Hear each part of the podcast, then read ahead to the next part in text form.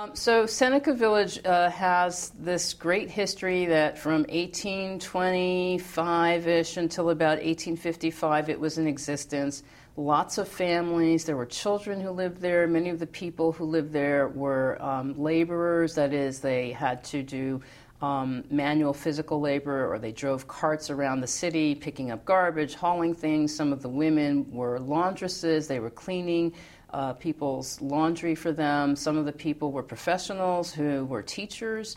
There was a midwife in the community. So it seems that there was a lively and sort of a mixed um, community of folks.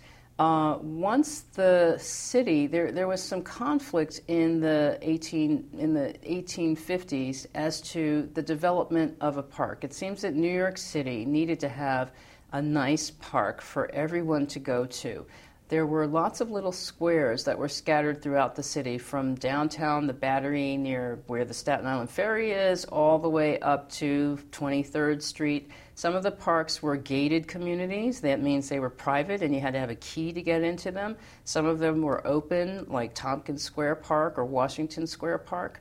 But it wasn't enough for people to go outside and enjoy the um, the the environment that was was available to them. Sometimes people would take long trips to the cemeteries. The cemeteries were really the most beautiful places. So you can imagine having picnics among the dead uh, every Sunday and playing on top of graveyards and calling that a, a great time. But people did do that because the cemeteries were just so beautiful and nobody had seen parks that were landscaped like that. So, as some of the uh, wealthy merchants in New York were really the um, catalyst behind moving this project, this project along.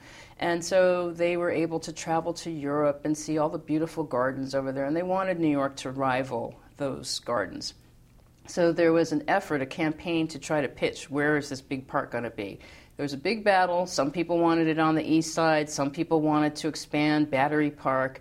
And some people were looking at this great expanse between 59th and 106th Streets, between 5th and what was then 8th Avenue, because it wasn't Central Park West yet, because there was no Central Park. So it was 8th Avenue. And people were saying, you know, this area is just rocky and hilly and swampy, and there are 1,600 residents that live throughout this entire area and half those people, you know, all those people just don't belong there. It's an eyesore to New York. If we could clear this out, it would be so great.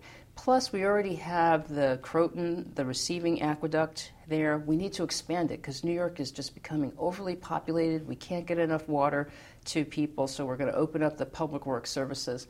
So, if we're able to use that area, open it up, landscape it, and design it, wouldn't that be great?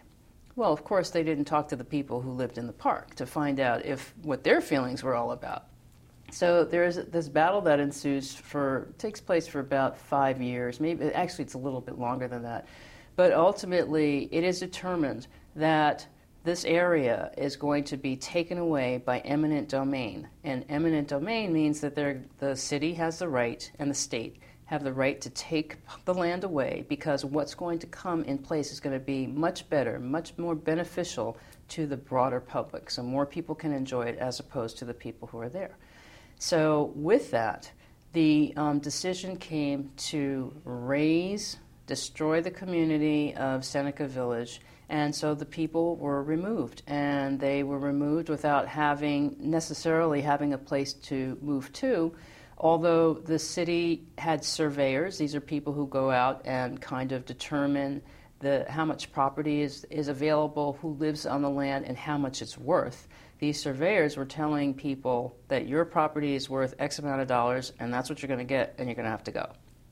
And the people in Seneca Village were very upset, not just in Seneca Village, but Seneca Village was the most significant community in that space, and it had been there for generations that um, the, uh, the um, city said you have to take it or leave it. And so there was a little bit of a tussle, a fight. People were fighting it in court. Uh, the members of Seneca Village, many of whom were illiterate and could not read and write, but they knew well enough to get a lawyer, get some representation. They actually wrote affidavits. They filed with the state Supreme Court to say, This isn't fair. My property is worth so much more than what you want to give me And you can see these records down in the uh, Bureau of Old Records in New York City.